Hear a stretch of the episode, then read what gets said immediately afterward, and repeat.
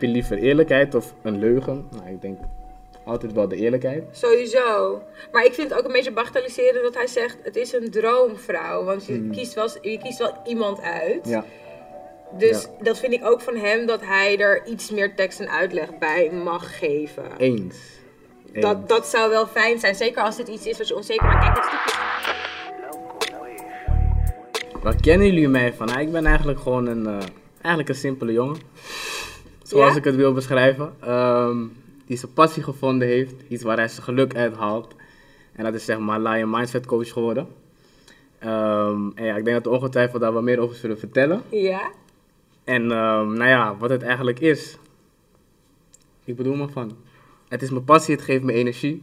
Maar wat doe je? Dus als Ja. ik, ik ben, ik heb een issue of ik weet niet zo goed waar ik ben in mijn leven en dan ga ik naar jou toe en dan guide je me? Of... Ja, ja, kijk, ik zeg het altijd, beschrijf het altijd op een manier dat ik je zeg maar nooit zal zeggen wat je moet doen. Mhm.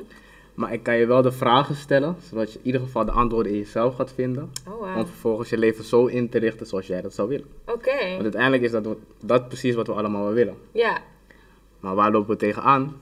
Tegen onszelf eigenlijk. ja, dat klopt. De manier waarop we denken, de manier waarop we ons vervolgens tegenhouden.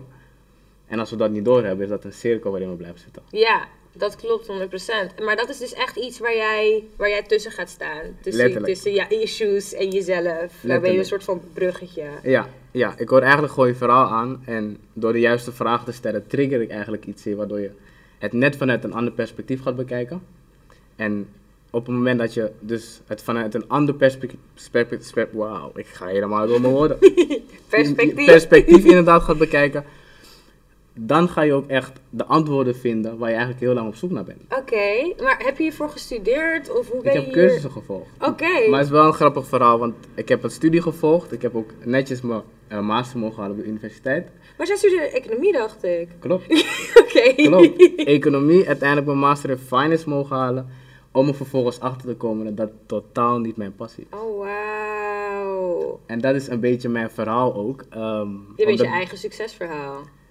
Zo kan je het noemen. Ja. Zo kan je het noemen. Want het is begonnen bij, ehm, nou ja, als kind zijnde luister je graag naar je ouders. Soms ben je ook een beetje rebels natuurlijk. Maar uiteindelijk zoek je altijd een beetje de goedkeuring van je moeder of je vader. Ja. En mijn moeder zei altijd, maak je school af. Dat is het belangrijkste. Want als je dat hebt, dan heb je zekerheid. Ja. Ik weet niet op welk moment ik gezegd heb van dit moet ik gaan doen. Maar er is een moment geweest dat ik zei, oké, ik ga dit oppakken, ik ga me hierop focussen en ik ga het gewoon killen. Ja. Is me geluk, maar ik ben één ding vergeten in het hele proces.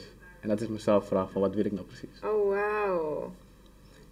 Dus toen kwam er een moment dat je dan, ehm, in ieder geval voor mij, dat je ehm, het gesprek met jezelf aangaat. Ja. En dan kom je tegen dat je eigenlijk niet helemaal op de juiste plek zit. Maar dat lijkt me heel heftig als je een, een bachelor en een master... Je hebt je leven eigenlijk al. Ja, Het is, het is al helemaal voor je bedacht. Je kan ergens op de Zuidas gaan werken, een mooie auto rijden, een huisje kopen, klaar. Ja, en, En dat doe je toch is niet. Het. Dat doe ik toch niet. Toch niet. Waarom? Omdat ik eigenlijk een besefmomentje heb gekregen. En dat was voor mij een punt dat ik toch best wel, ja, ik noem het altijd, mentaal, emotioneel uitgeput was. Mhm. Puur omdat ik zo met mezelf in de knoop zat van, ik heb toch gedaan wat ik moest doen. Ik heb toch alles volgens het boekje gedaan. Maar waarom heb ik dan niet die voldoening die ik dacht, die ik dacht te zou krijgen? Ja. En wat gebeurt er? Dat gaat uiteindelijk zich vertalen in je fysieke gezondheid. En voor mij was het op een gegeven moment niet meer fit genoeg was. Ik heb altijd gevoetbald.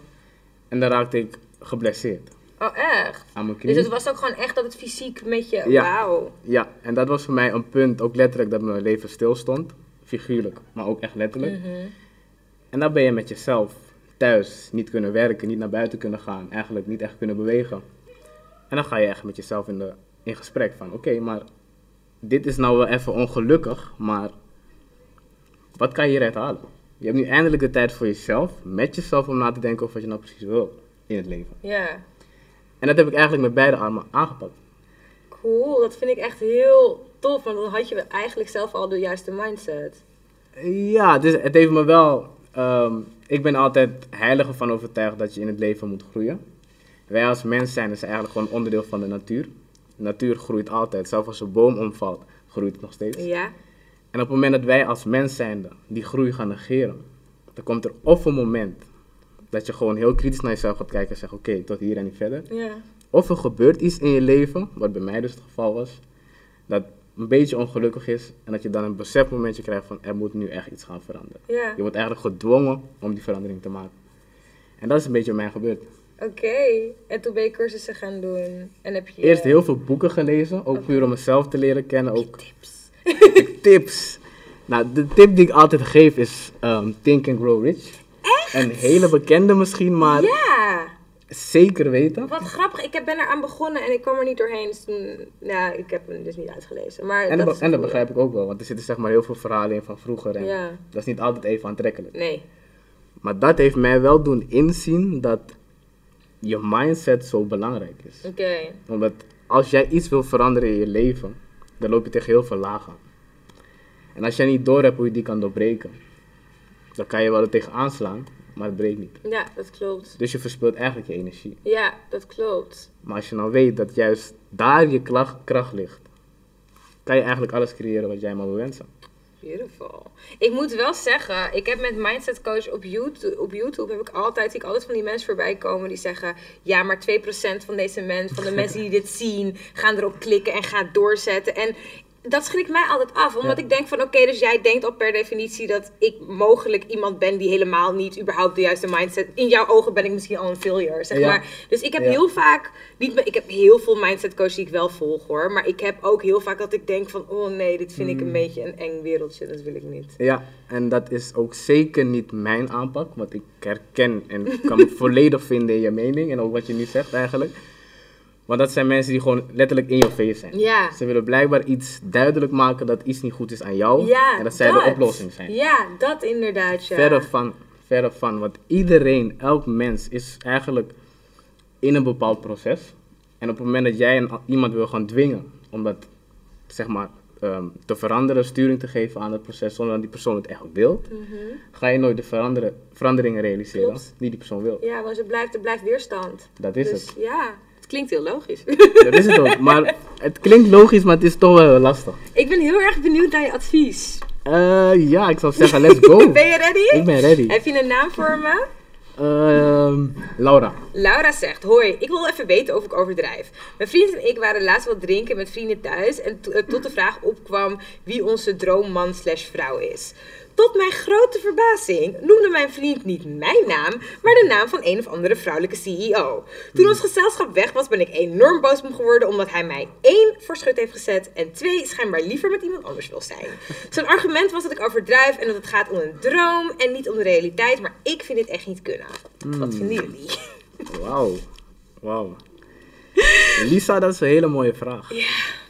En een prachtig dilemma eigenlijk. Een prachtig dilemma, vind Prachtig, je dat? prachtig dilemma. Kijk, ik, ik ben altijd zo ingesteld dat het maakt niet uit wat je, wat je overkomt in het leven, welke dilemma's je op het pad kruisen.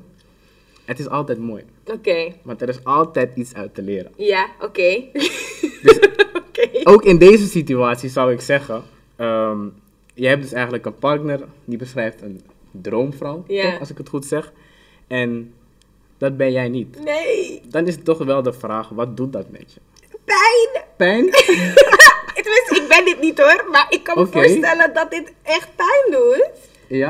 Nou ja, kijk, ik bedoel, een droomvrouw, het ligt er een beetje aan hoe, ver- hoe groot die afstand is. Als mijn partner zou zeggen Beyoncé, zou ik zeggen, ja, ik ook, zeg maar, I Ja, get it. Maar als mijn, zeg maar, een vrouwelijke CEO, daarvan denk ik van, dat is niet per se, zeg maar, je stereotype droomvrouw. Hmm. Misschien is dat, zeg maar, wil jij dus een hele hardwerkende vrouw en ben ik huismoeder. Dan denk ik van, oh ja, er zit wel een afstandje tussen. Is dit Ja. wel, weet je, ik, ik begrijp de crisis wel. Inderdaad. Inderdaad. Maar wat er eigenlijk gebeurt, zijn dat er heel veel gedachten zijn die je onzekerheid aanspreken. Ja. Er komen twijfels naar boven, waarbij jij eigenlijk gaat zeggen, dit is eigenlijk waarin, waarmee ik mezelf moet gaan vergelijken. Ja, dat denk ik hoor. Dat Maar dat, ja, dat is ook wat ik denk, Ja. zeg maar. Maar dat zijn gedachten. En elke gedachte die je ervaart, elke emotie die je voelt, dat zijn nooit de dingen die daadwerkelijk zijn wie jij bent. Oké, dat moet je even uitleggen. Gedurende de dag heb je wel zeker meer dan een miljoen gedachten. Ja. Zeg maar wat. Je hebt heel veel emoties daarbij. Maar als jij gaat zeggen, oké, ik voel me op een bepaalde manier, dus ik moet mezelf ook zeg maar, gaan identificeren met dat gevoel, dan vergeet je al die andere gedachten, al die Ja. andere emoties. En dat is dan op het moment misschien een beetje negatief, een beetje ongemakkelijk vooral, maar er zijn ook genoeg andere positieve dingen. Dus waar ga je op focussen? Eigenlijk op je onzekerheid. Ja,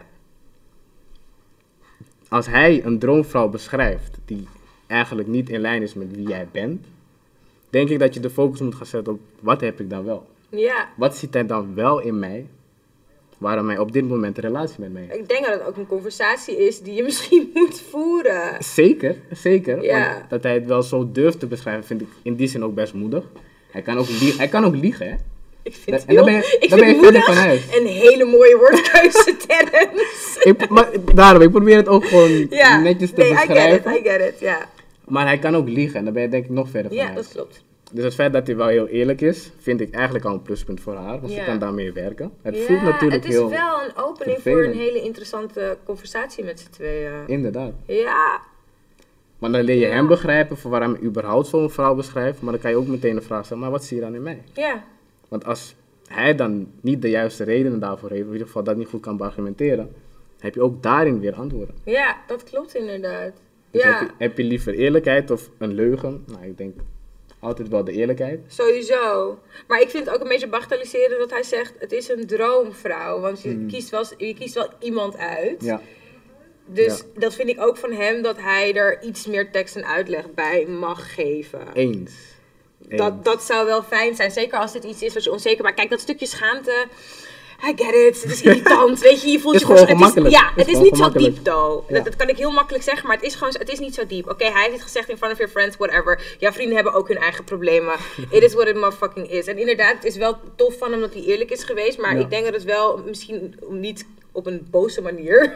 Ik hoop dat het wel een beetje soft was, inderdaad. Ja, maar nee, nee, nee. Ik bedoel, zeg maar niet dat, dat ze op een boze manier het gesprek aangaat. want Mm, nu is, ja. ze, is ze para op me geworden. En dan kan ik me voorstellen dat die jongen Ja. denkt... Oké, weet je, laat me alsjeblieft met rust. Ja, ja, dat is de uitdaging. Ja, maar dat je inderdaad gewoon op een soort van normale manier een gesprek aan kan gaan.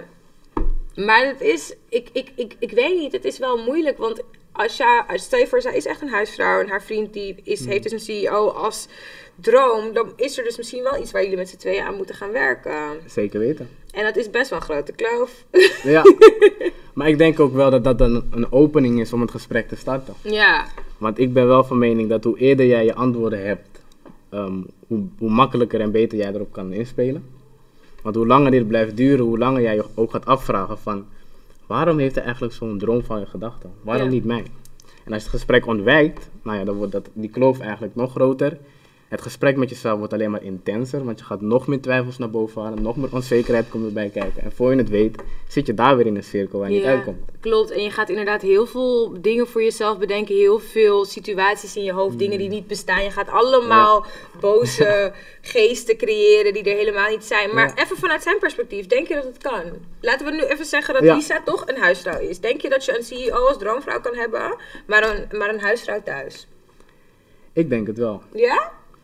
Ehm, waarom ik dat zeg? Je droomvrouw hoeft niet per se ehm, de vrouw te zijn die, die jij nodig hebt in het leven.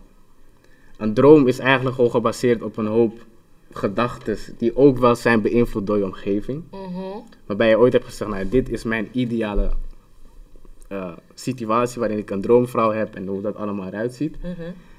Maar als je echt puur kijkt naar de situatie waarin je nu leeft, Ja. past daar een bepaald type vrouw bij. En het hoeft niet per se een droomvrouw te zijn, naar mijn mening. Ja. Want als je praat over droomvrouw, ja, ik, ik heb nog steeds het idee dat het dan vooral gaat om ehm, nou ja, een CEO. Dat is, zegt voor mij niet heel veel. Het is Nee, gewoon een ja. vrouw met een bepaalde positie. Maar wat zit achter die vrouw?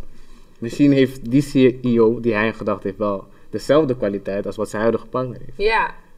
Ja, dat klopt. Ja, ik vind het wel interessant dat je zegt van het, het- het is, je droom hoeft niet te zijn wat je nodig hebt, toch? Precies. Maar dat lijkt me ook een, een ongelukkige realiteit. Want het kan ook zijn dat je, het kan zijn dat je iets nodig hebt, maar totaal iets anders wil. Dat is dan Ja. toch best wel een intern conflict wat je aangaat.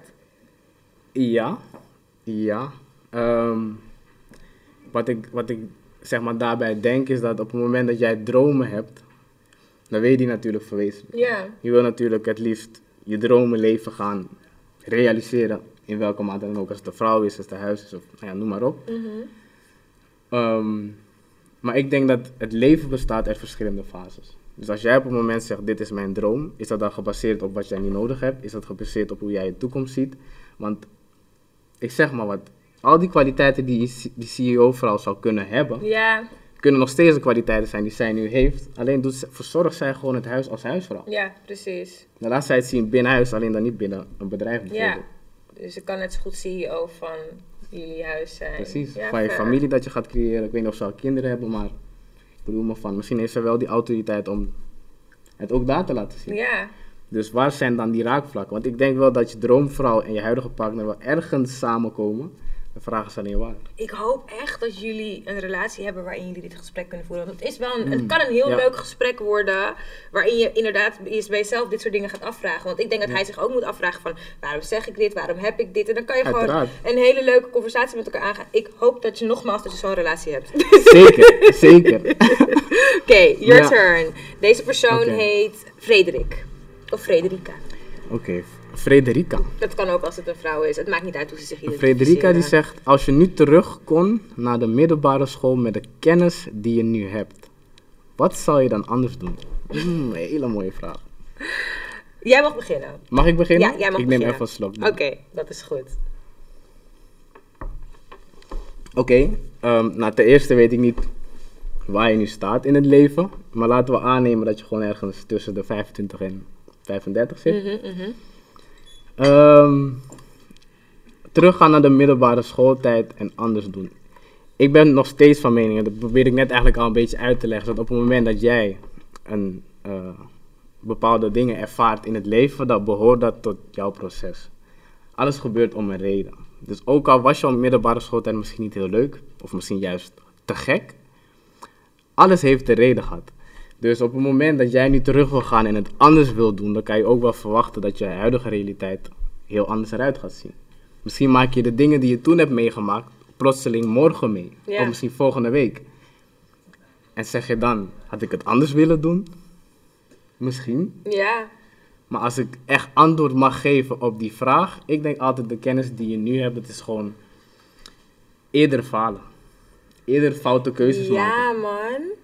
Dat eigenlijk. Eerder erachter komen wat jij niet goed kan of wat jij verkeerd kan doen, zodat je daar de les, les uithaalt om vervolgens daar sterker uit te komen. Ja, ik hoor je. Ik hoor ook echt wat je zegt, want ik wilde ook zeggen van, ik wil mijn, mijn, hele, mijn huidige staat niet verloochenen, want ik ben blij met waar ik nu ben. Dus in die zin zou ik niks willen veranderen. En als je dat voelt, dan, dan denk ik dat je heel tevreden mag zijn. Ja. Maar ehm, ik zou ook, mis- ik zou denk ik ook zeggen om minder bang te zijn.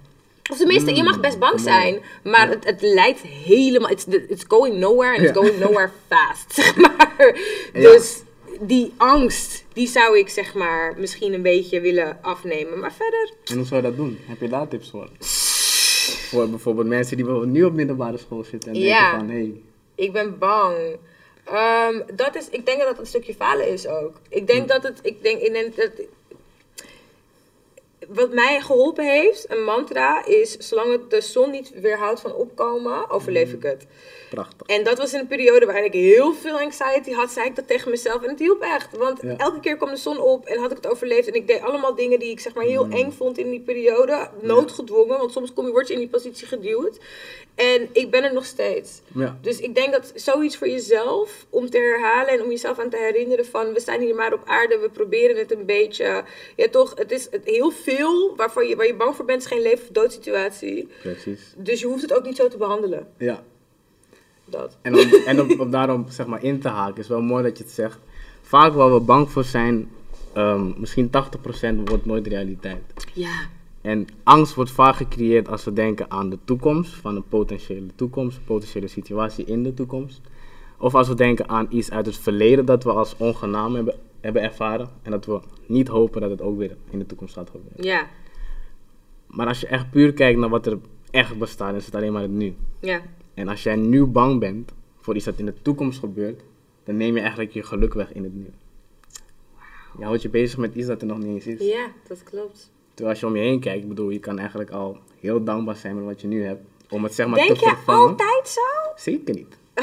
Oh, ik niet. zou zeggen zeker wel. nee, Nee, nee, nee, dat zou ik liegen. Dat zou ik liegen. Maar ik denk ook wel dat het leven ehm, je op die manier uitdaagt. Mhm. Ehm, maar het gaat dan uiteindelijk om dat je de tools hebt om daarmee om te kunnen gaan.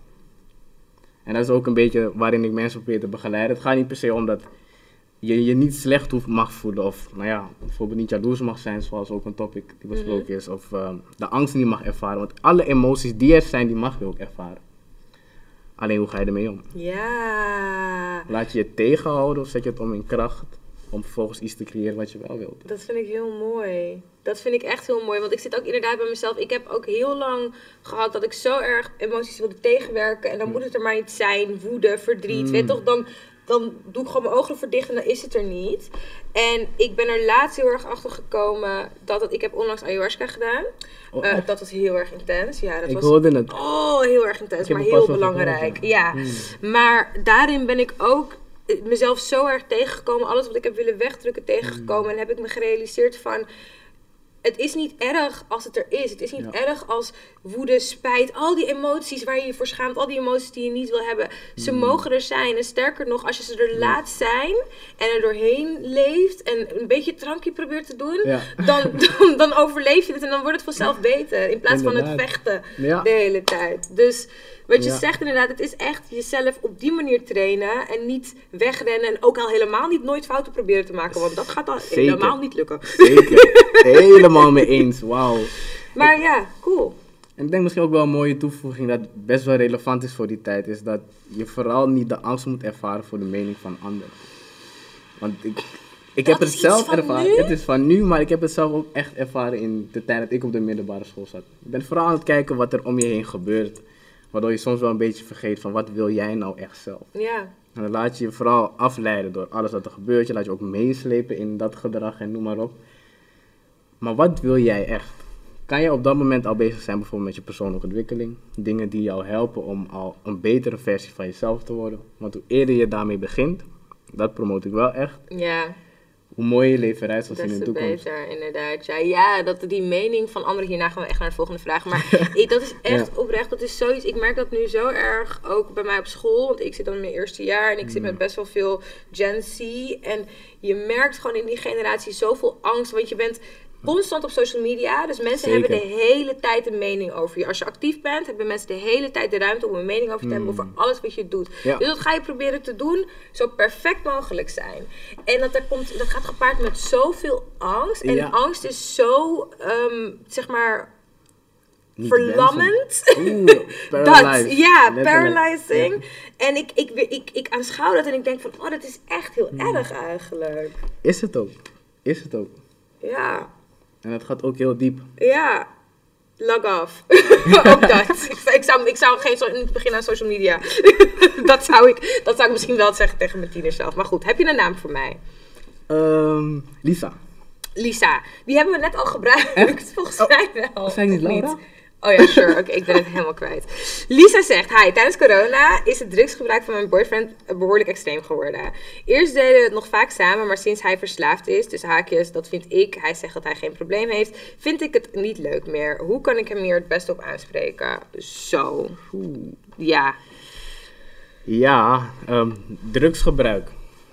Ehm, dan denk ik eigenlijk al meteen.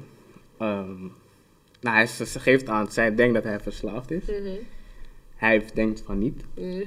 Ehm, het kan, ik denk met drugsgebruik zijn het eigenlijk twee dingen. Of je gebruikt het puur voor plezier, ontspanning of even ehm, anders willen denken dan de hele dag, zeg maar, wat je allemaal wel niet denkt. Of het wordt een verslaving, dat het een moedje wordt. Ja. Ehm, als het echt dat moedje wordt, dan is het lastig. Want Dan is het echt een ziekte ook. dan is het echt een ziekte. Want je hebt dan een gewoonte voor jezelf gecreëerd dat op een bepaald moment in op, op de dag, dan heb je het gewoon echt nodig. Want anders ga je niet goed voelen, dan voel je je zwaar ongelukkig. En dan moet je er echt gewoon gebruik van maken. En hoe spreek je hem daarop aan? Ik denk vooral op een rustige manier ten eerste. Maar ook echt in een situatie dat voor hem gemakkelijk aanvoelt. Dus niet bijvoorbeeld dat hij net drugs wil gaan gebruiken en dat je denkt van hey, kom op, Niet laten we nu en even gaan nou praten. Gaat oh ja, ja. Maar dan is hij oh al in Ja. zijn patroon, hij is al bezig met die gewoonte aan het uitvoeren. Ik denk echt op het moment dat het voor hem en voor jou dus rustig is, neem gewoon een momentje, neem hem erbij en start gewoon het gesprek. Zou je er familie bij betrekken? Niet direct. Niet? Why? Niet direct. Ehm, ik denk echt dat dat heel confronterend zal zijn voor hem. Ja. Omdat zij al een gedachte heeft van, hè, hij is misschien een beetje verslaafd of hij doet het iets te vaak dan normaal. dan zou je eigenlijk moeten oppassen met dat niet hij- dat hij zeg maar niet meer naar jou wil gaan luisteren, omdat jij het zo serieus gaat nemen, terwijl het misschien helemaal niet zo is, of misschien weer wel, maar dan op zijn tempo afgebouwd moet gaan worden. Ja. En zou je in dat gesprek direct met oplossingen komen of alleen zeg maar Hmm. het gesprek over het probleem aangaan? Als echt ik het was, dan eh, zou ik vooral de vragen stellen. Dus de vragen stellen en vervolgens luisteren naar zijn antwoord. En dan niet per se met oplossingen komen. Ehm, vooral de vragen stellen dat het voor jou duidelijk wordt waarom hij het doet. Ehm, de vragen stellen dat het voor jou duidelijk wordt, nogmaals, dat hij zeg maar die behoefte heeft en op welke momenten, ehm, wat het hem ook geeft, wat is het voordeel dat hij eruit haalt. Maar wat het vaak ook is, dus hetzelfde met roken. Wij als mens zijn maken altijd keuze op twee dingen. Of we rennen naar plezier, of we rennen weg van pijn. En met drugsgebruik is dat ongetwijfeld een van die twee. Hij kan het zien als rennen naar plezier. Maar je moet het ook zo zien. Op het moment dat hij er bijvoorbeeld voor zou kiezen en hij luistert echt naar en hij wil bijvoorbeeld minderen of hij wil stoppen, dan gaat er voor hem een fase aanbreken waarbij hij gaat moeten kijken van oké, het gaat pijn doen om nu te stoppen, want hij heeft nog steeds een bepaald plezier eruit. Ja.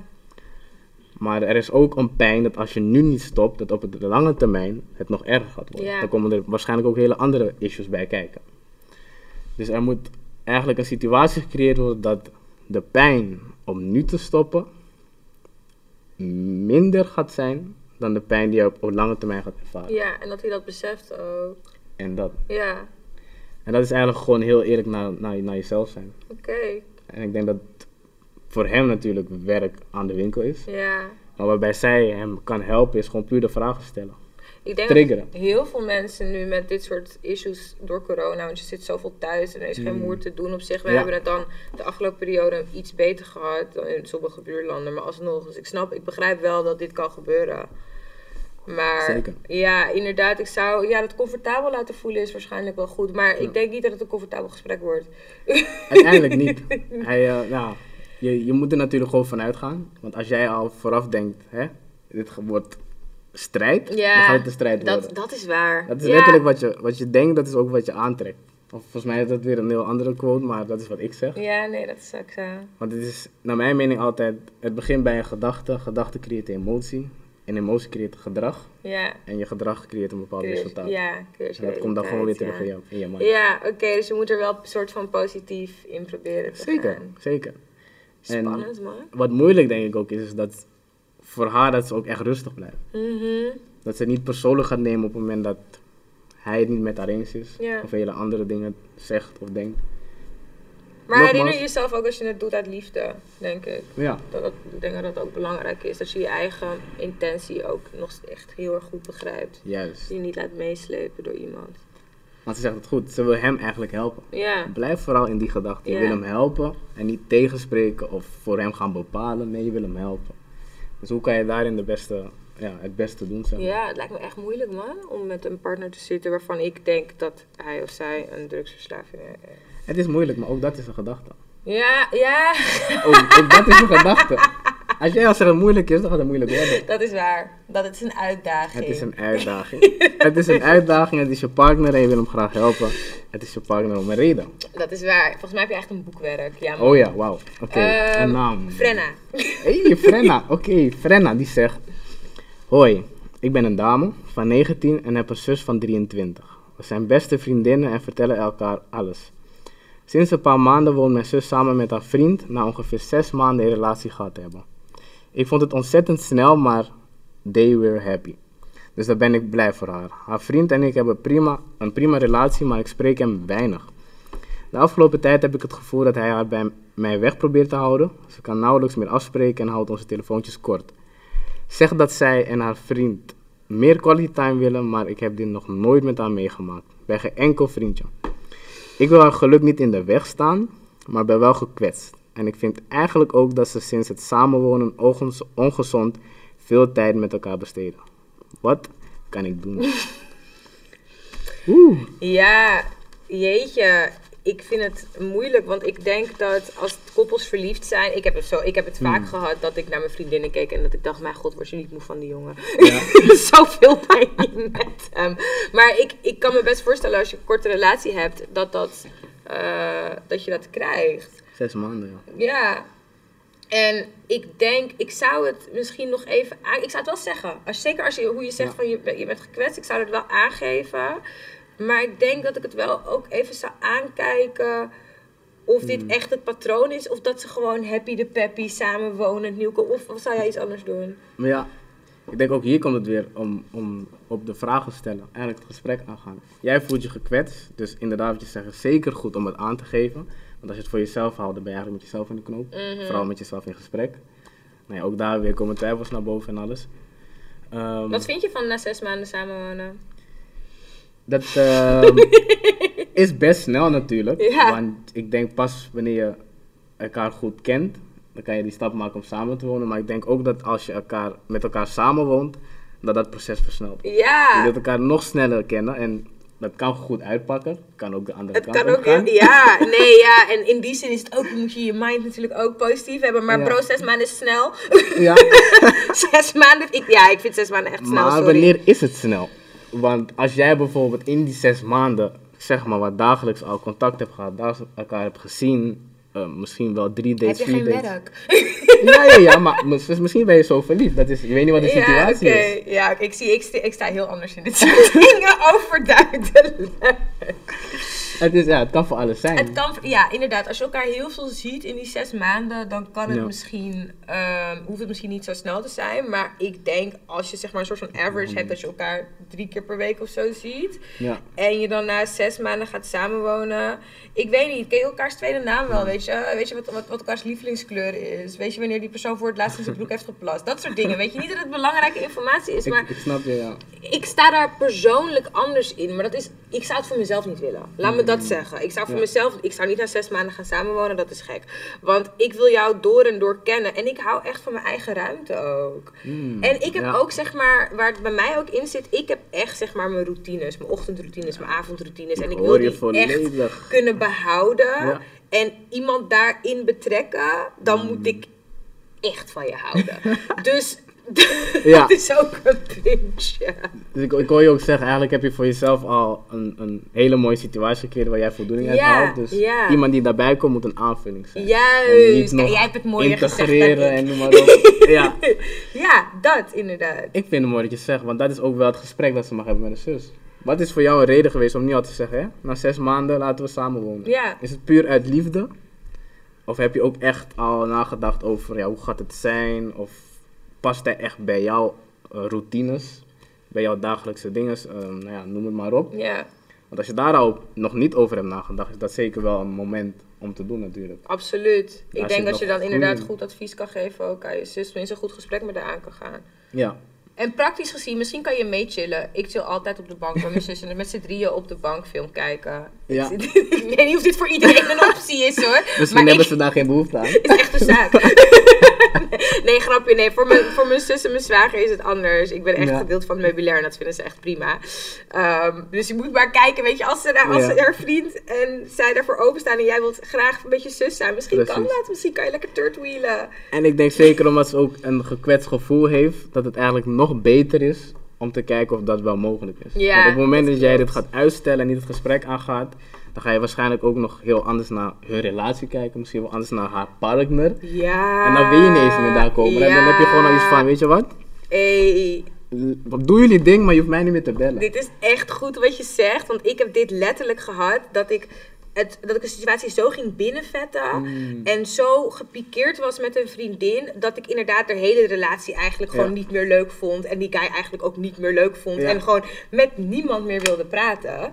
Ehm, en als je dan uiteindelijk het gesprek aangaat. Dan blijkt het allemaal vaak niet zo erg te zijn. Weet je? En dat is het. Dus je, gaat echt narratives voor jezelf creëren. Dus dat inderdaad moet je echt voorkomen. Want eh, het is echt zonde. Ja, Dus dat. Oké, ik denk dat het een mooi advies is. heb je een naam? Oh, deze is- wordt mooi. Ik ben heel benieuwd naar je Eh, advies in deze. Tina.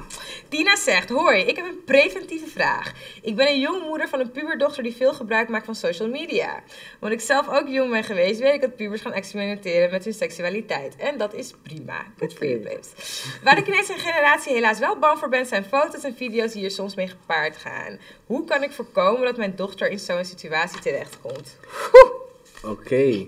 Dat weet ik niet. Ja, dus als ik het goed begrijp, dat dus haar zoon niet de verkeerde dingen gaat zien op social media. Nee, haar dochter, haar dochter, dat ze, nee, dat zij niet eh, in foto's en video's terechtkomt van eh, toch seksfilmpjes, dat soort, dat soort. Ah, stories die zo soms op social media circuleren. Ja. Wat overigens gewoon kinderporno is, dus daar, daar kan je al 100%. een heel punt van maken. 100 procent. Ik ben geen ouder.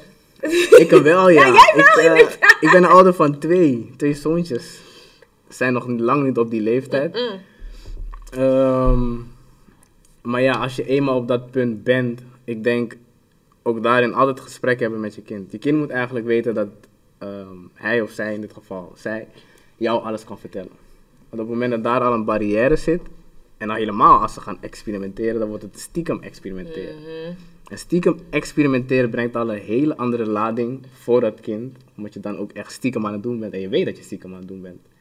Dus je gaat Ja. ook die, eigenlijk de niet zo nette dingen opzoeken. Mhm, Ah, waar je naartoe grenzen, ja. willen verleggen. Ja, Weten dat je stout bezig bent, maar er eigenlijk van genieten. Dus ik denk dat je altijd die lijn qua communicatie gewoon heel kort moet houden. ja. Maar ik vraag me wel af of je op die manier, praktisch gezien, voorkomt dat je dochter in een seksvideo terecht. Ja, sorry, ik moet heel kort door de bocht te zeggen. Natuurlijk, ik, er zijn. Je kan heel veel doen in je opvoeding en dan kan je heel veel voorkomen. Maar of Niet je het helemaal kan voorkomen, dat weet ik niet. Zeker niet. en dat, dat- dat- ik denk ook dat je dat nooit voor 100% zekerheid kan zeggen. Omdat er een hele grote omgeving is waarin je kind zich bevindt. Denk aan de school, vrienden, nou ja, noem maar op. Die ook een invloed uitoefent. Dus jij kan alleen maar vanuit huis de basis meegeven van weet dat dit goed is, maar dat dit ook echt niet goed is. Mhm. Zodat je kind weet, oké, dit zijn mijn normen en waarden die ik heb meegekregen. Ik ga daar eh, naar handelen. Ehm, maar je kan het nooit 100% uitstellen. Nee. 100% zeker uitstellen, zeg maar. Ik denk dat je kind wat zelfvertrouwen, zeg maar dat echt opbouwen in je kind, dat dat ook heel veel kan helpen. Omdat je dan je kind in ieder geval wel, zeg maar, confident genoeg is hopelijk om nee te zeggen. Mm, als zeker. zij in zo'n situatie terechtkomt. Zeker weten. En daarnaast is het hopen.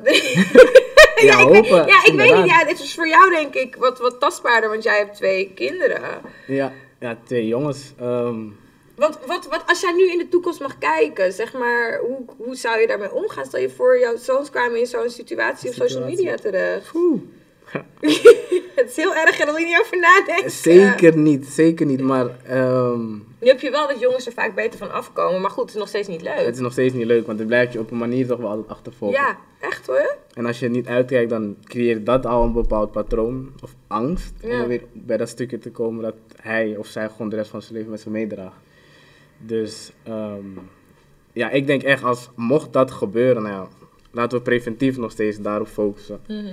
Blijf het gesprek vooral aangaan. Blijf vooral je kind vragen wat hij precies op school doet, wie zijn vrienden zijn, ehm, nou, hoe dat gaat, vind je ze leuk, wat vertellen ze je. Gewoon dat voor jou een heel duidelijk beeld wordt van hé, hey, oké, nou, dit is wat mijn kind doet buiten huis. En dan, ehm, ja, dan is het inderdaad, ja, je kan zeggen hopen. Maar ergens denk ik ook wel dat als jij je kind inderdaad het zelfvertrouwen meegeeft, ook wel de normen en waarden en ook wel duidelijk de lijn trekt van dit kan en dit kan niet. Dat je ook wel zelf het vertrouwen mag hebben van, het is Ja, goed. dat is Ik, waar. ik heb vertrouwen in mijn kind. Ja, als hij in zo'n situatie terechtkomt, het is nou heel ongelukkig. Dan druk ik het nog heel zacht uit. Ja. Maar gewoon het vertrouwen geven. Zou jij ingrijpen als je zoons met jongens zouden omgaan die jij niet ziet zitten? Ehm, nou, ingrijpen. Ik ben in die zin best wel, nou ja, ik kan zeggen vrij. Maar ook meer in de zin dat ik hem niet wil zeggen ehm, wat hij wel en niet moet doen. Ik vind ook wel dat hij ergens een grijs gebied moet gaan ondervinden. Ja, Want als ik alles ga zeggen, nou ja, dan is hij afhankelijk van mij. klopt. En op het moment dat hij op zijn eigen poten moet staan, nou ja, dan weet hij. Dan weet hij niet voor zichzelf te denken, inderdaad. Precies. Dus daarin wil ik wel ook die vrijheid geven, maar wel binnen bepaalde kaders. Oké. En dat is gewoon, denk ik, die normen en waarden die je meegeeft. Gewoon van, ja, dit is wie je vader is. Dit is ook een beetje wat je vader heeft meegemaakt. Je hebt natuurlijk ook een moeder die heel wat dingen heeft meegemaakt. Dus als hij dat weet van oké, dit heb, heb jij meegemaakt, maar je bent er zo uitgekomen, je hebt dit ervan geleerd. is heel onprettig geweest, maar Ja, dus dat hij ook gewoon een beetje een beeld heeft van hoe het kan zijn als er iets niet gaat zoals hij dat zou willen. Ja. Dus ik denk dat ja, het gesprek is zo belangrijk. Communicatie, als het met je kind is in een relatie, het is misschien wel een van de belangrijkste dingen. dat Dat begint al heel jong, of niet? Ben je er Heel nu jong. al heel actief mee bezig? Zeker, zeker. Wel moeilijk hoor, want ik kijk naar mijn zus en mijn Heel moeilijk. zwager. Heel en, moeilijk. Eh, daar, zijn, daar lopen ook allemaal kinderen in huis rond, Hm. drie stuks. En ik zit soms te denken van, en je, en je moet ze levend houden. en je moet ze entertainen. En je moet ze ook nog eens iets leren, maar je moet ook zeg maar Ja. je eigen leven behouden. Ja, je zegt het goed. Sorry hoor. Dat is, ja, dat is een kind krijgen. Dat is echt heel hebben. veel. Is het ook. Is het ook. En daarin moet je ook gewoon je ritme vinden. En ook zelf ondervinden waar het beter kan. Waar het heel goed gaat. En ook daarvan leren. Want je zal het nooit zeker weten. En elk kind is ook weer anders. Is het iets waar je je comfortabel in voelt in je mindset coaching ook om dingen te zeggen over ouderschap of doe je dat niet? Eh, hoe, bedoel je dat? Als je zeg maar, als mensen met jou naar jou toe komen met problemen, zouden ze naar jou toe kunnen, kunnen komen met problemen in Zeker. hun opvoeding, ja? Zeker weten. Ik, ik voel me heel comfortabel in. Waarom? Eigenlijk je mindset is toch een beetje alles wat er, er in het leven gebeurt, zeg maar. Als jij... Een heel mooi voorbeeld is zeg maar dat je hebt bijvoorbeeld twee vrienden en die, zijn, die staan samen in de keuken. En één vriend die probeert ehm, iets te koken en laat bijvoorbeeld de waterkoker vallen. En hij denkt, kut, wat gebeurt er? Hij is helemaal in paniek. Terwijl die andere vriend begint gewoon te lachen. En zo zie je dat er eigenlijk twee perspectieven zijn op éénzelfde situatie. Toch? En Ja. ja. daarin is, ik bedoel, ja, dat is eigenlijk gewoon hoe jij het leven, zeg maar, waarom je mindset zo belangrijk is. Ja. Je ziet het vanuit een bepaalde bril. En het is aan jou de kunst, en ik denk ook om aan je kinderen mee te geven, om die bril zo kleurrijk, hoopvol, dromerig te houden. Hoopvol vind ik een mooi woord. En niet grijs, donker en Ja. alleen maar angst erin zetten. Zoals, nou ja, ik wil niet over de overheid praten, maar hè? dat is een beetje ook de realiteit van nu. Ja, dat En dat moet je zien te voorkomen. Geef ze gewoon een mooie bril, een bril die je zelf hebt ervaren, zelf hebt opgezet. En laat ze gewoon lekker het leven beseffen vanuit die bril. En kijken wat op het pad komt. Ik, I salute you, want als ik nadenk over kinderen opvoeden, voeden, krijg ik hoofdpijn. maar goed. Ja, ik wil, ik wil je bijna nog een vraag stellen. Ja, zeg maar, zeg maar. Wanneer denk je dat je klaar bent om een kind te krijgen? Dat kan je op jezelf betrekken, maar ook in het algemeen. Oh, oh, oké. Kijk, als ik het op mezelf, dan ehm, denk ik dat ik ready ben op het moment dat ik voor mezelf financiële stabiliteit enigszins heb gevonden. Ik hoef niet rijk te zijn, maar wel Ja. stabiliteit. En eh, dat ik, als ik een relatie heb met iemand die ik echt vertrouw en waar ik, heel, waar ik ook stabiliteit in vind. eh, Dan denk ik dat ik in de aankomende jaren, niet morgen, maar wel in de aankomende jaren ready ben. Eh, in het algemeen zou ik dat ook willen zeggen. En daarom vind ik het soms zo lastig als ik eh, kijk naar hele jonge mensen eh, met heel weinig om handen Ja. die kinderen krijgen. Mhm. Enerzijds, je hebt heel vaak hebben, hebben heel veel mensen ook heel veel liefde te geven en dat is waar het begint. Maar Zeker. anderzijds denk ik ook van jeetje, wat doe je jezelf aan? Dat is het. is ook weer een stukje van het proces dan, hè? Ja, Als jij, ik zeg altijd, want wat denk jij? Ik ben ook heel benieuwd wat jij hiervan ja, vindt. ik zou zeggen, je bent eigenlijk nooit klaar om een kind te krijgen. Oh, Oké, dat was het goede antwoord. je hebt, nee, er is echt Nee, goede antwoorden. oké. Zeker niet, zeker niet. Nee, maar wat ik zeg maar daarmee probeer te zeggen is dat ehm, je kan wel denken dat je heel ehm, financieel stabiel bent en dat je een goede partner hebt. Maar dan krijg je een kind en dan bijvoorbeeld is de zwangerschap heel kut. Je hebt alle kwaaltjes die er zijn. ehm, het, het, het, het- ja, het werkt eigenlijk letterlijk op je mentale staat. Mhm. En vervolgens heb je een bevalling die ook niet helemaal lekker loopt. En dan heb je opeens een kind die best wel veel aan het huilen is. Dus dan heb je wel die stabiliteit vooraf. Maar op het moment dat het er is, ervaar je toch heel veel uitdagingen. Laat me het toch maar weer even zo benoemen. Waarbij je zegt van, was dit het eigenlijk? Is, is dit hoe ik het moet gaan, gaan doen? En dat kan nog steeds heel zwaar zijn. Dan ben je eigenlijk nog steeds niet per se ready. Maar je moet het wel gaan doen met wat je hebt. Ja. Dus het is je mindset natuurlijk weer. Dank, dankjewel. Nee, maar dat, je dat hebt wel gelijk. Ja, nee, maar ik zit nu ook te denken, want de- het antwoord daarop is, het is de manier waarop je ermee omgaat natuurlijk. Ja, Ja, precies. dus dan, oké, fair. Maar goed, wat, wat zeg jij dan over jonge, zeg maar, tienerouders met heel weinig geld? Dat is een hele grote uitdaging die je Heel voor groot. jezelf aangaat. Heel groot. En dat, ik zeg altijd, het leven werkt nooit, nooit tegen je, maar altijd Mhm. voor je. Dus dat jij op een jonge leeftijd al een kind hebt gekregen, dat is niet... Ja, het is natuurlijk zwaar en dus dat komt er allemaal bij kijken. Maar ik zeg altijd, probeer het te bekijken vanuit het perspectief dat het een blessing is. Je Ja. hebt een kind gekregen, je hebt een kind op de wereld kunnen zetten. Er zijn ook heel veel mensen, vrouwen, die geen kind kunnen krijgen. Het is jouw geluk. Het gaat zwaar worden, maar in plaats van te focussen op waarom het zo vroeg is en wat, wat je nu allemaal niet kan doen, focus op wat je wel kan doen. Ja, Hoe je het zo kan inrichten dat je ook echt van kan genieten. En gewoon puur kijken naar hoe maak je het voor jezelf mooier dan dat het eigenlijk al is. ja. Ja, en kijk mijn afleveringen over tienermoeders. Ik heb een aflevering gedaan Oh ja. met een tienermoeder. Ja. Mooi. En dat was, daar heb ik ook wel heel veel uitgeleerd hoor. Want ik zeg maar, ik zeg nu ook wel van, weet je, als je heel jong bent, vind ik dat heel heftig. En dat vind Is ik ook. Dat is mijn mening ook. uiteindelijk. Maar het, het is niet alsof het niet kan. Nee. Want er zijn heel veel jonge mensen die het heel erg goed hebben gedaan. Zeker. Maar het is wel ehm, inderdaad je mindset. En als je mindset nog niet daar is, wordt het echt aanpoten met jezelf. Want- Zeker, zeker. En ik denk uiteindelijk, hoe zwaar het ook is, voor de een, kom je er, de een komt er sneller uit dan de ander. Er is zo'n mooie quote die zegt, uiteindelijk komt alles goed. En als het niet goed is, dan is dat niet het einde. Mm, Toch? Ja. Dus al kan ervaar je die struggle en al die moeilijkheden die erbij komen kijken, het komt goed. ja, En als je daarop blijft focussen, dan komt er ook echt een moment dat het gaat gebeuren. ja. Ja, inderdaad. Nou, allemaal baby's maken. Baby's maken, ja. Eh, Miranda. Miranda, die zegt, jongens, ik heb echt een issue. Oké. De jongen waar ik nu twee maanden mee flow, zit openlijk met andere meiden te, te flirten op Instagram.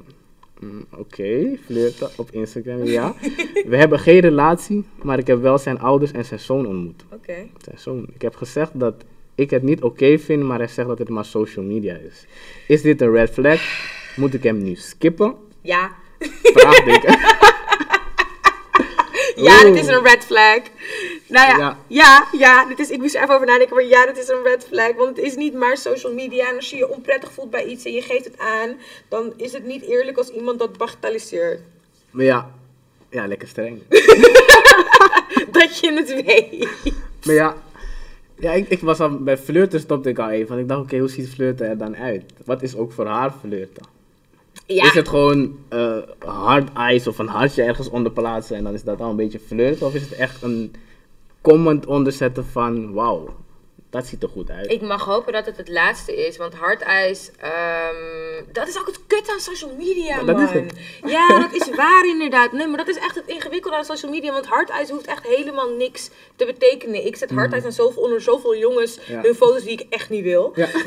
Dus in die zin, zeg maar, hoeft het niet zo diep te zijn. Hmm. Dus als ik over flirt, als ik over flirt nadenk, denk ik echt van, ja toch, ik wil je, hoe Ja. gaat het met je, gaan we volgende week, weet ik, dat soort shit. Ja, En als dat het is, dan zeg, en je hebt het gezegd en hij bagatelliseert het, zeg ik goodbye. Maar als het Ja. hardijs zijn, ja, dan is het anders. ja. Laten we vanuit gaan dat hij ook echt gewoon in, in DM springt, zeg maar. ja, Hij zoekt echt het contact. Dan is het skippen, ja. Waar is de kamer? Dan is het skippen, ja. Dan is het skippen. En waarom ik dat zeg? Nou ja, je kan het altijd wel zo zien dat... ehm, op het moment dat er geen relatie is, kan je het nooit claimen. Maar je kan wel, zeg maar, van tevoren al het gevoel hebben van... Oké, is dit wel een soort type man als hij dit doet? Met wie ik, zeg maar, volgens een relatie wil hebben. En dit is al een fase richting je relatie. En die is heel belang- belangrijk. Als jij al denkt van, nou ja, dit is voor mij eigenlijk een no-go. Dit is iets waar ik, nou ja, ongelukkig van word. Of ja. het gaat mijn geluk niet brengen. Nou ja, dan heb je antwoord al. Ja, echt hoor. En waar het hem voor mij erin zit, want kijk, zelfs al zijn het hardijs, ik hoop dat de persoon waar ik iets mee probeer op te bouwen mij serieus neemt. En dat ik meer krijg dan alleen een het is maar social media. Ja. Dus ik hoop, en ik praat ook vanuit mezelf, als ik in verliefd ben op iemand en iemand legt mij iets voor, hoe belachelijk ik het ook Mm. vind, ik ga alsnog met jou het gesprek aan. Want het is iets wat jij belangrijk vindt. Dus ik, ga dit, ik ga dit voor jou serieus nemen, omdat Ja. ik verliefd op jou ben. En als jij dat niet voor mij kan doen, dan wil ik niet met jou zijn. Ja. ja. Maar, ja, je zegt het eigenlijk ook wel goed hoor. Want je hebt hier wel twee dingen natuurlijk lopen. Je, je kijkt naar wat jij wil en wat jij nodig hebt. Eigenlijk is dat je nummer één prio. Maar je kan je ook zeg maar proberen te bevinden in zijn beweegredenen. Ja, Waarom zegt hij het is maar social media? Want misschien is het voor hem ook echt van, het is maar social media. Wat ik daarop doe, is voor mij ook echt niet zo flirterig als Ja. jij denkt dat het is. Want als dat het geval is, dan kan je ook hem zeg maar eerst proberen te begrijpen. Voordat je zegt, hé, hey, ik ga je gewoon skippen, want dit past niet bij mij. Weet je, als je, ja, als je, je liked hem toch wel, denk ik. Je float met hem, je doet je ding. Dus daarin zou je hem toch wel... Ja. Ja, ik vind, dit, ik vind het, de tijdsduur vind ik lastig. Want twee maanden is heel kort. Hmm. Dus maar twee maanden is dus net dat punt waarop je heel makkelijk zeg maar, die biezen kan pakken en weg kan gaan. Ja. Maar het is ook net te kort dat je iemand nog niet helemaal kent. En dat je iemand Hmm. misschien wel een kans moet geven. Inderdaad. Dus dat is de crossroads waar je, waar je nu wel een beetje in zit. Maar ik wil Ja. wel, en ik wil dat mensen echt op het hart drukken. You're allowed, en ik heb het vaker gezegd, you're allowed to leave. En je hebt echt het recht om je eigen Hmm. willen te hebben in een relatie met iemand. En als je iets niet prettig vindt, dan hoef je daar niet mee te dealen. Ja. Je hoeft dat niet, het is not by force. Je hoeft het niet te doen. Maar goed, wat jij zegt inderdaad, je kan op zich ook wel je verdiepen in zijn beweegredenen. Eigenlijk, het moet altijd kunnen toch? Ja, ja, ja. ja. Als je hem echt wil begrijpen, dan, dan is dat de oplossing. Maar ja, je kan ook voor jezelf zeggen, dit is gewoon niet wat ik wil, Ja. wat ik nodig heb. Dus dan is het tot daar en niet verder. Ja, en dan kan hij zich alsnog aanpassen en dan kan je misschien van daaruit verder kijken. Maar dan heb je in ieder geval wel een grens gezet. Ja. Wow, look at that. We zijn bij de laatste vraag. Oké dan. Heb je een naam voor mij? Petra. Peter zegt, hey, ik zit een beetje vast. Een jongen, laten we hem Dwayne noemen, en ik draai al jarenlang om elkaar heen. We hebben heel veel gemeen, als ik met hem ben voelt het echt goed. Het probleem is alleen dat hij een knipperlicht relatie heeft met zijn vriendin. Hij zegt dat hij het gaat uitmaken en dat we uiteindelijk wel samen zullen zijn, maar tegelijkertijd zegt hij ook dat we het alsnog gewoon rustig aan moeten doen wanneer het zover is. Alsof we dat niet al jaren doen. Ik heb al meermaals geprobeerd om mezelf van hem te distancieren, maar ik wil hem niet loslaten, want misschien is hij wel de ware. Oh god. Sorry. He's not the one. Ja. is het eerste wat je denkt natuurlijk, hè? In zo'n situatie. Ja, He's not jij the mag one. politiek correct zijn. Ja. Ik zeg jou, he's not the one. En waarom zeg je dat? Hij zit in een knipperlichtrelatie Ja. en hij kiest... eh, Dus het is soms uit en dan kiest hij nog steeds niet voor jou. Ja. Dus Of misschien juist in die momenten wel. Ja, maar dan, heeft hij, dan, gaat hij, dan, is het, dan gaat hij nog steeds geen relatie met jou aan. En uiteindelijk gaat hij dan alsnog terug bij de persoon waarmee hij al twintig keer is geweest waarschijnlijk. Ja. Ja. Dus je, you're not, je wordt, je, wordt, ik, je wordt zo erg afgewezen door zo'n persoon. Ik denk niet dat dat gaat veranderen als, en als, echt als, hij dat ooit uit gaat maken met zijn vriendin. Ja. Ten eerste zeg ik ook, ben ik het helemaal met je eens. Bescherm jezelf vooral in zo'n situatie. Want een knipperlicht relatie, bijna van stotteren, dat is al een no-go eigenlijk. Want hij laat je duidelijk zien dat hij ook bezig is met wat anders. Dus hij kan niet de fully focus op jou zetten. Maar dan natuurlijk ook van een mindset coach perspectief. ik begrijp ook wel dat hij in een situatie zit dat voor hem heel lastig is. En hij zit in die situatie omdat hij in een bepaalde cirkel zit waarin hij niet weet uit te komen. Ik weet niet welke reden hij heeft, maar er is een reden dat hij steeds bij haar terug gaat en ook steeds weer uitgaat. En hij kan dat zeg maar niet doorbreken. Ja. Dus wat zit daarachter? Want vaak is het niet, niet per se de relatie waar hij dan zeg maar zoveel moeite heeft, maar het is vaak een bagage van al zijn ervaring uit het verleden, dat hij mee heeft genomen. En op basis van die ervaring creëert hij nu gewoon een bepaald patroon om te zeggen van, nou ja, ik moet bij haar blijven, no matter what. Het gaat uit, aan, uit, aan, uit, aan, maar ik haal iets uit haar, of in ieder geval uit deze relatie, dat mij goed doet. Maar wat zeg je bijvoorbeeld tegen hem Ja, als mindset coach? Ik zou hier geen geduld voor hebben. Hè? zeker wel. Oh, ik, ik krijg er zoveel energie van, dat is het. Ja, echt. Omdat ik zo, dat- dan heb je echt het juiste vak gekozen. Ik vind het zo interessant om te zien hoe mensen zeg maar, zulke situaties denken. Want iedereen weet gewoon, een knipperlichtrelatie, dat is wat niemand wil. Echt niemand, maar toch zit je erin. Waarom zit je erin? Dat is de vraag. Wat, wat houdt je eigenlijk tegen om eruit te stappen?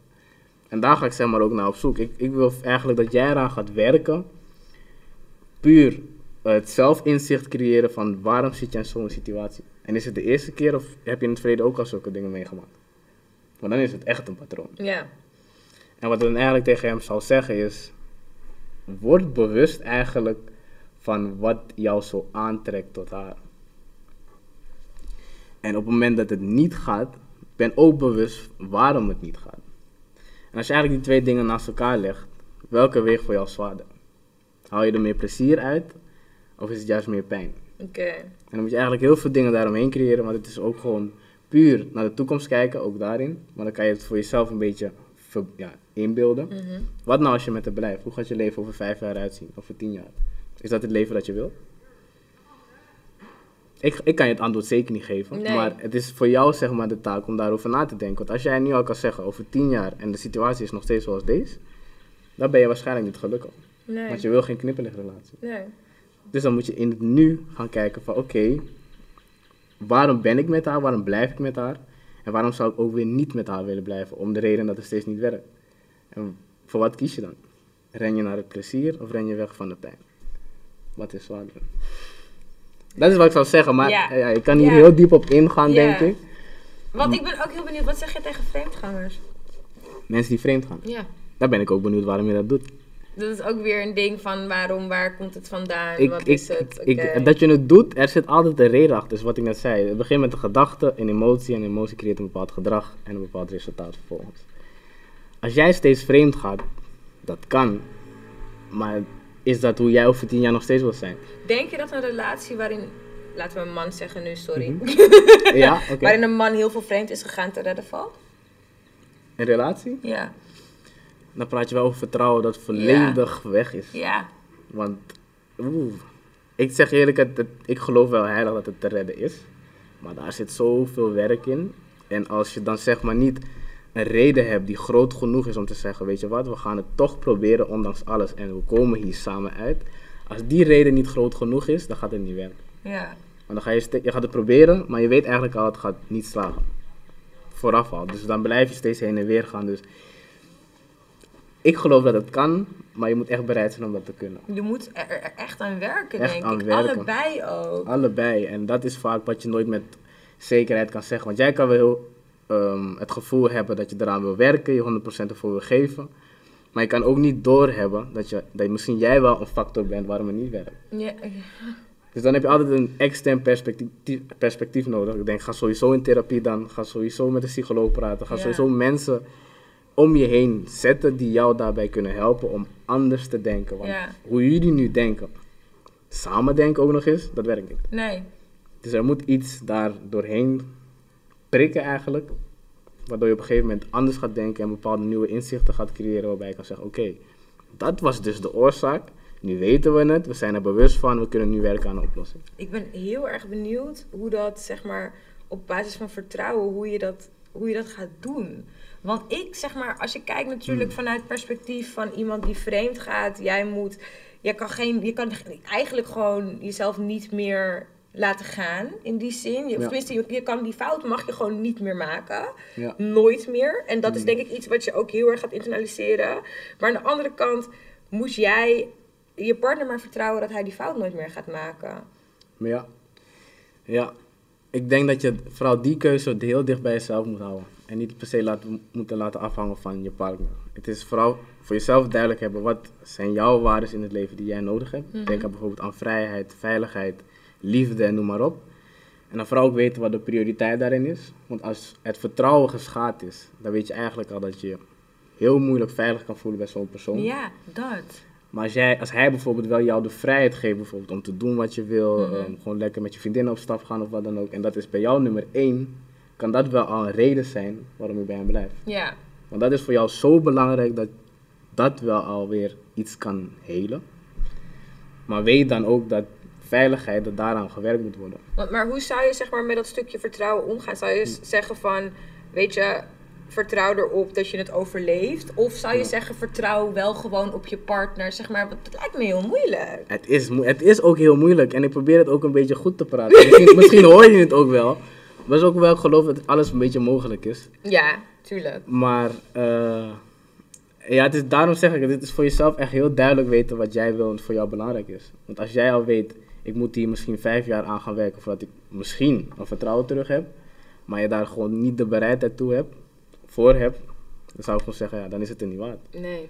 Dan is het er zeker niet waard. En dan heb je je antwoord. Moet je Ja. het ook niet eens willen proberen. Heftig man. Dit was, is helemaal, gaat helemaal die vraag voorbij.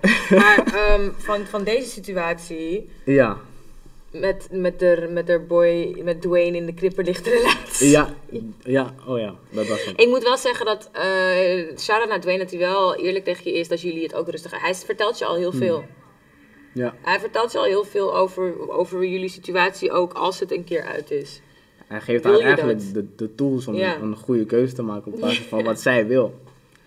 Dus als zij denkt, nou ja, het, er is een optie, dan moet je denk ik toch gaan overwegen van ja, hoe, hoe sterk je dat die optie uitkomt. Ja. En zoals Lia zei, dik is onkruid. Het is overal. dus.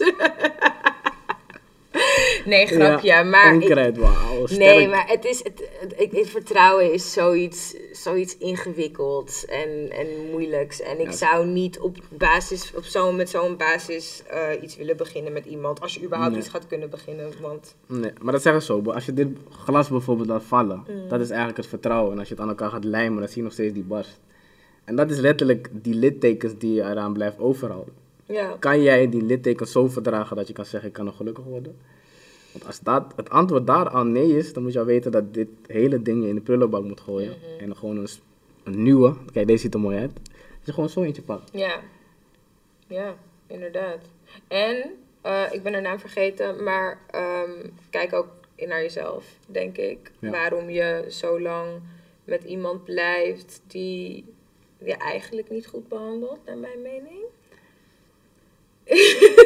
Hij, is wel eerlijk. Ja. Hij geeft je wel gewoon wat zijn situatie is. Dat, dat legt hij je gewoon uit. Maar hij is niet bereikbaar. Dus waarom ga je daarvoor? Ook iets. is, is dat wat je wil hebben? Ja. Ja, ja, dat zijn allemaal dingen die je zo... Dat kan je wel heel leuk met jezelf oplossen. Als je er heel goed over na gaat denken. Maar ja, en een, een mooie tip, al deze gedachten die je hebt, schrijf ze op. Want op het moment dat je iets opschrijft, dan is het niet alleen maar in je hoofd, waar je vooral de strijd met jezelf aangaat, maar dan heb je het op papier. En dan kan je er ook rustig naar kijken met een, eigenlijk weer nieuwe gedachten. En dan kom je, kom je ook sneller op je antwoorden die je nodig hebt. Schrijven, belangrijk. Cool. Ik heb één laatste vraag voor jou, want ik nu ineens heel benieuwd ben. Geloof jij een van die boeken van eh, de, de, de Book of Power? En zeg maar die boeken waarin je Ken leert ik. mensen te manipuleren. Oeh, mensen leert manipuleren. Ja. Of ik daarin geloof? Mhm. Zeker. Ja? Zou dat dat kan, zeg maar. Ik persoonlijk niet, nee. Waarom ik- niet? manipulatie, dat is voor mij eigenlijk een no-go. Want ik wil nooit iemand dwingen om iets te doen. Ik vind altijd dat dat uit je eigen wil moet komen, omdat het dan ook veel sterker is. Als je iemand gaat manipuleren, komt er ook daarin altijd een moment, of het morgen is, of over vijf jaar, dat die persoon gaat denken van, hé, hey, dit voelt eigenlijk niet als mijn keuze. En dan begin je weer met een proces van, oké, het voelt niet zoals wat, het is niet wat ik wil, dus wat wil ik wel. Mhm. En dan creëer je daar dan een beetje wrijving. En ik denk dat dat echt manipuleren is. Op het moment dat ik iemand help, dan is ook echt mijn voorwaarde dat jij het graag genoeg moet willen om die verandering daadwerkelijk door te voeren. Want dan weet ik, oké, No shortcuts. jouw potentie is oneindig. Als ik je ga manipuleren, dan beperk ik je potentie. Oké. Dat is ook zien. Ja, I like that. Ik vind die boeken wel interessant, als ik eerlijk mag. Altijd. Maar er zijn ook zoveel boeken met zoveel informatie dat je soms denkt, kon ik ze allemaal in mijn hoofd Ik, zou het, ik doe heel veel luisterboeken nu, want dat, Hmm, dat kan ik op de fiets en dat is heel fijn. Ja. En soms moet ik het opnieuw luisteren, maar... Anyway, ik wil je super erg bedanken dat je hier was. Jij bedankt. Echt, dit was zo wholesome. Ik heb heel veel, gesprek, heel veel van dit gesprekken waarin we basically altijd zeggen: lose him, get rid of him, ga weg, Ja. distancieer je. En jij bent heel erg van: kijk naar jezelf. Kijk naar jezelf. Ja, Kijk naar wat je denkt. ja. Denk Krijg het inzichtelijk. Precies. Wil je nog iets pluggen? Wil ik nog iets pluggen? Nou ja, ik. ik nou, het nieuwe jaar is bijna in zicht natuurlijk, 2022. En dan hebben we altijd weer het moment dat we heel veel energie hebben om nieuwe dingen te gaan bereiken en noem maar op. Maar we weten het altijd dat er een moment komt, of het in februari al is, misschien na een week al, dat het wegvaart. Motivatie verdwijnt. Ik heb eigenlijk om die reden ook eh, twee dingen gecreëerd. binnen mijn business, zeg maar. En dat is een, een planner slash agenda. Die echt puur gericht is op je, eh, je doelen bereiken, je doelen opstellen. Maar er zitten ook heel veel mindset lessen in. Dus waar je dus bij het behalen van je doelen tegenaan loopt, denk aan het uitstelgedrag. Denk vooral aan, nou ja, de angst voor wat anderen van gaan denken als je iets nieuws gaat proberen. Ik heb die lessen erin gestopt, zodat je in ieder geval op het juiste pad blijft zitten. En naast die planner heb ik ook een gerelateerde cursus gevormd, opgenomen. En die ga ik volgende maand, volgende week volgens mij al eentje, uitbrengen. Cool. Wanneer Ja. komt die planner uit? Die is nu al bij de drukkerij, dus ik Oh. Ik verwacht hem binnen twee weken. Vet. Dus ja, daar zitten gewoon heel veel mindsetlessen in. Want ja, ik ben altijd iemand, ik wil je zo graag helpen en soms zoveel informatie op je afgooien.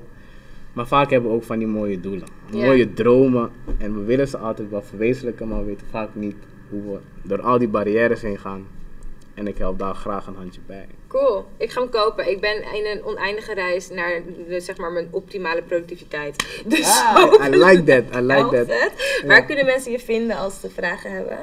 Eh, zeker op de socials, Instagram, Lion Mindset Coach. Eh, ik heb ook mijn eigen website, uh, www.lionmindsetcoach.nl. Nou ja, eigenlijk overal waar je Lion Mindset Coach intikt, zal je mij vinden. Nice. TikTok volgens mij ook, Facebook, nou Go find him. It's fun. Je voelt je beter als je zijn video's kijkt. So, doe dit voor jezelf. Hey, super bedankt voor het kijken. Als je het leuk vond, deel het, share het, stuur naar je vrienden. En volg ons op Instagram, steamin.hot. Volg Local Wave op Instagram. Stuur me een berichtje als je een dilemma hebt. Ik los ze graag met je op. En tot de volgende keer. Yes.